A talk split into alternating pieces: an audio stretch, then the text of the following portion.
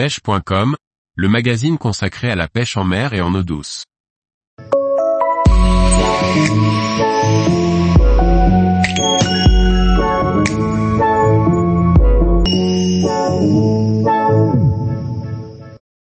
Pêcher de nuit au leurre, une bonne opportunité pour trouver les bars. Par Thierry Sandrier. Les pêches itinérantes au leurre ne sont pas des activités exclusivement diurnes. En effet, si pêcher au leurre de nuit ne paraît pas naturel, vous serez rapidement convaincu par la première prise que cette pratique, si elle est bien organisée et maîtrisée, est productive, en gros bar tout particulièrement. La nuit est un excellent moment pour aller traquer le bar du bord pour deux raisons essentielles. Le retour au calme. Le calme étant de retour sur les berges des estuaires ou sur les plages et autres côtes rocheuses, les prédateurs n'hésitent pas à venir se nourrir à quelques centimètres de la rive pour cueillir toutes les proies qui s'offrent à eux. De plus, pêcher dans le noir est vraiment une activité particulière, l'ambiance, le silence, un sens en moins. Les sensations sont complètement différentes et presque intensifiées par le contexte. Le réveil d'une faune particulière. La nuit, toute une faune, relativement discrète en journée, se met en activité, les crevettes et les crabes sortent de leurs cachettes et les bars, notamment les gros, le savent parfaitement et comptent en profiter.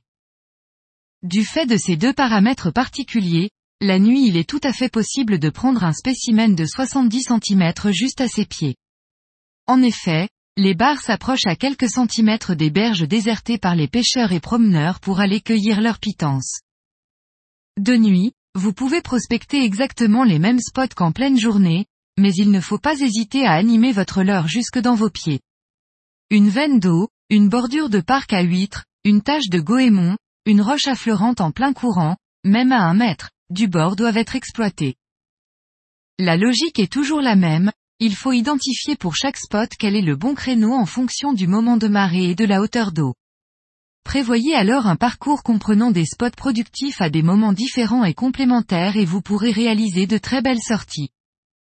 Parce que vous pêcherez des endroits bien souvent encombrés d'algues, le recours à un leurre souple monté en texan, c'est-à-dire avec un hameçon caché dans le leurre, est un excellent choix stratégique. En effet, même si la pêche au poisson nageur est rentable, vous passerez votre temps à retirer les algues prises dans vos hameçons et ainsi votre leurre ne sera efficace que la moitié du temps. Compte tenu de l'obscurité, le bar s'appuiera sur les informations transmises par sa ligne latérale, et non sa vue, pour localiser votre leurre et l'attaquer. Ainsi, vous devez pêcher lentement. En fonction des spots, la traction, la volée, les pêches en linéaire sont possibles, mais j'affectionne particulièrement les pêches à gratter, car il est tout à fait possible de faire de longues pauses et cela imite parfaitement le comportement des crustacés tant appréciés par les bars.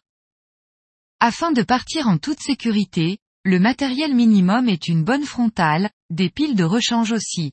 Un téléphone portable, une pince, pour couper un éventuellement hameçon, éventuellement un wadder et un gilet de sauvetage si vous comptez rentrer dans l'eau. Mais surtout il est très important d'avoir repéré les lieux de jour et à la hauteur d'eau correspondante. Vous pouvez désormais vous lancer, mais je vous préviens cette pratique devient rapidement addictive. Tous les jours, retrouvez l'actualité sur le site pêche.com. Et n'oubliez pas de laisser 5 étoiles sur votre plateforme de podcast.